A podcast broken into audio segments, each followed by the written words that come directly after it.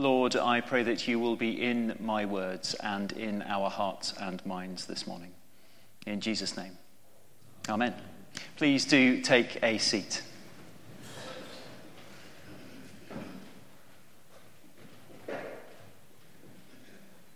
Well, last Sunday, um, I said that we were starting a new sermon series for much of this term on holiness.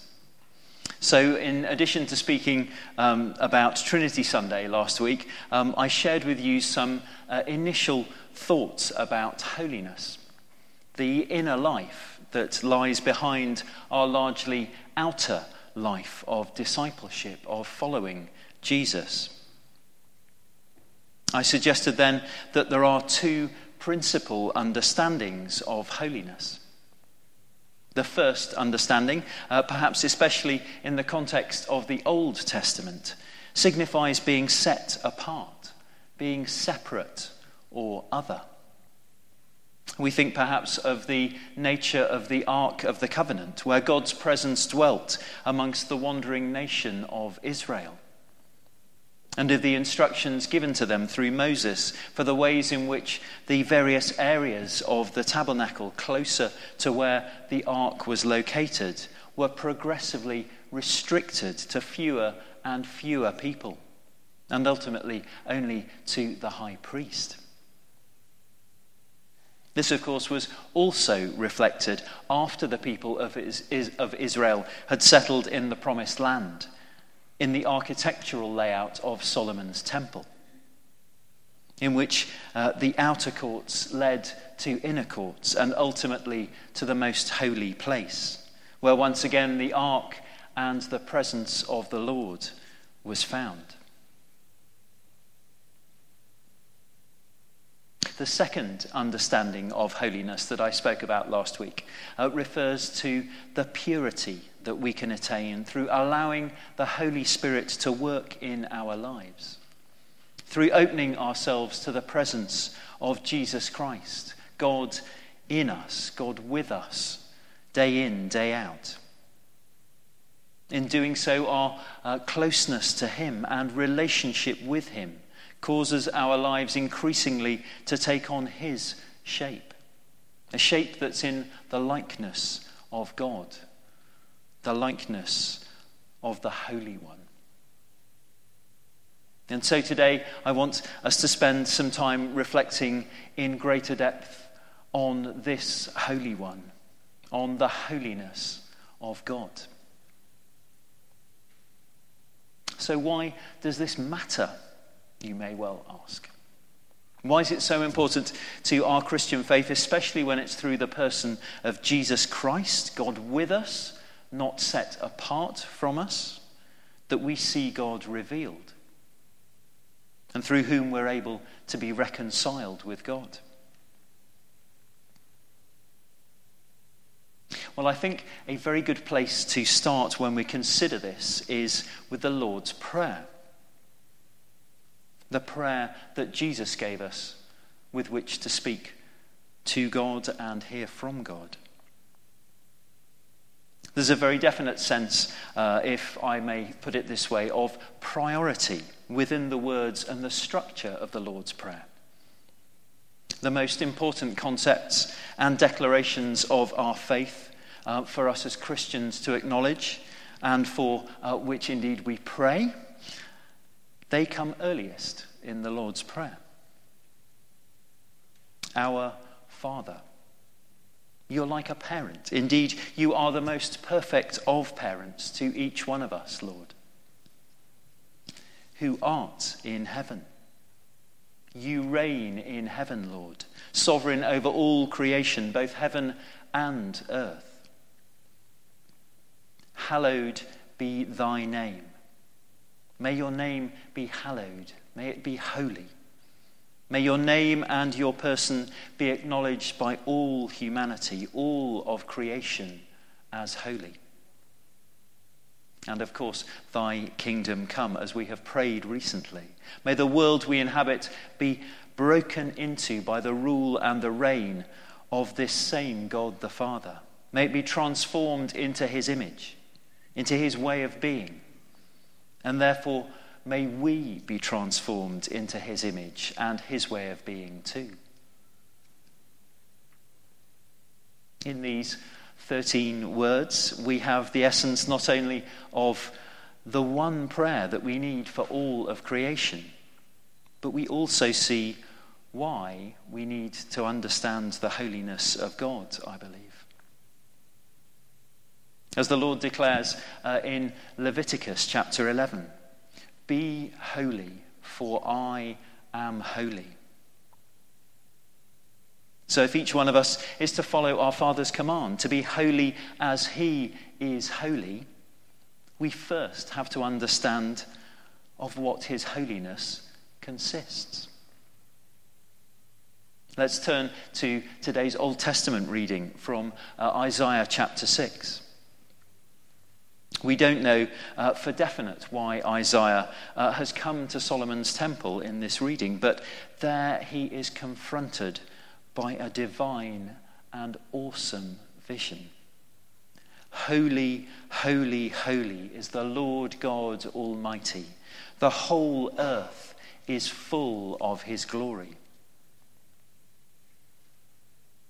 The Lord, the Lord God, enthroned, surrounded by seraphim, fills the temple.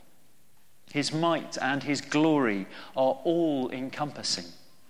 This vision is an image of awe, of majesty, of authority. It is utterly other. But more than this, in the cries of the seraphim, the Lord God is three times holy. Holy, holy, holy. Holiness is the only attribute of God that is given to him in the Bible these three times. God is never referred to as love, love, love, or wise, wise, wise, or just, just, just. He is only ever holy, holy, holy. Isaiah presumably resigns himself in terror to being struck down. We know from the story of Moses that none could see the Lord face to face and live. But directly and through the seraphim, God responds unexpectedly to Isaiah. In awesome gentleness, as the seraphim touches Isaiah's lips with his burning coal.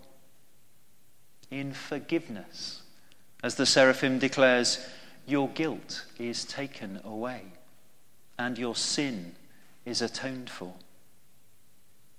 And in relationship, as the Lord himself asks of Isaiah, Whom shall I send? And who will go for us?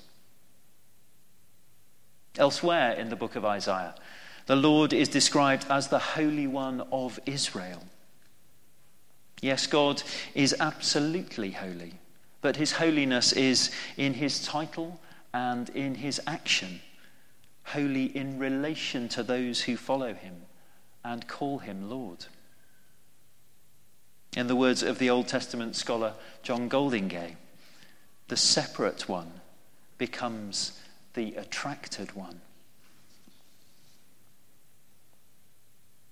Holiness is not only a description of how God is, but it also expresses the way in which he relates to us. Just as, indeed, the three persons of the Trinity relate to one another. God's holiness sits above every one of his other characteristics, such that everything that God does, each way in which he relates to all of creation, including to each one of us, is governed by his overriding and absolute holiness. We see the human contrast to this absoluteness of God in our gospel reading from Luke 18. It's full of irony as Jesus responds to the rich young, man, rich young man's acclamation of him as good teacher with the statement, Why do you call me good? No one is good except God alone. Of course, we know as we read this of Christ's divinity, whereas the rich young man, of course, did not. But he also approaches Jesus from the wrong angle, from the human perspective. No matter how good in human terms the rich young man is, uh, as he uh, himself rather arrogantly declares, he falls far, far short of God's standard, the standard God asks of each one of us. Before the absolute holiness, the absolute goodness of God, it's only ever the absolute holiness and goodness of God that can stand. But the good news for each one of us is also that before the absolute holiness of the Father, it can only ever be the absolute holiness of the Son that stands. And Jesus sacrificing himself on the cross and standing before God in our place has already done precisely this for us, for each one of you, and for me. We don't get away completely scot free, however. Just because Jesus stands in our place before the Father, that doesn't give us license to do whatever we want in this life. Indeed, as I said earlier, the Lord declares, Be holy, for I am holy. So, next week, as we continue with this series on holiness, we'll start to look at precisely what this being holy, because the Lord is holy, involves. In the meantime, let us pray together.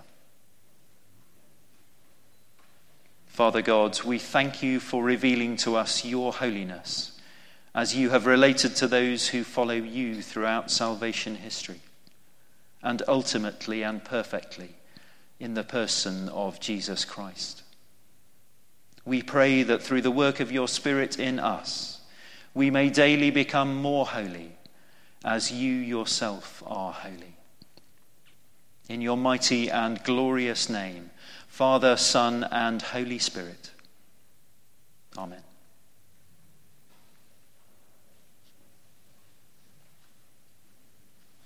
Will you please stand as we share our beliefs?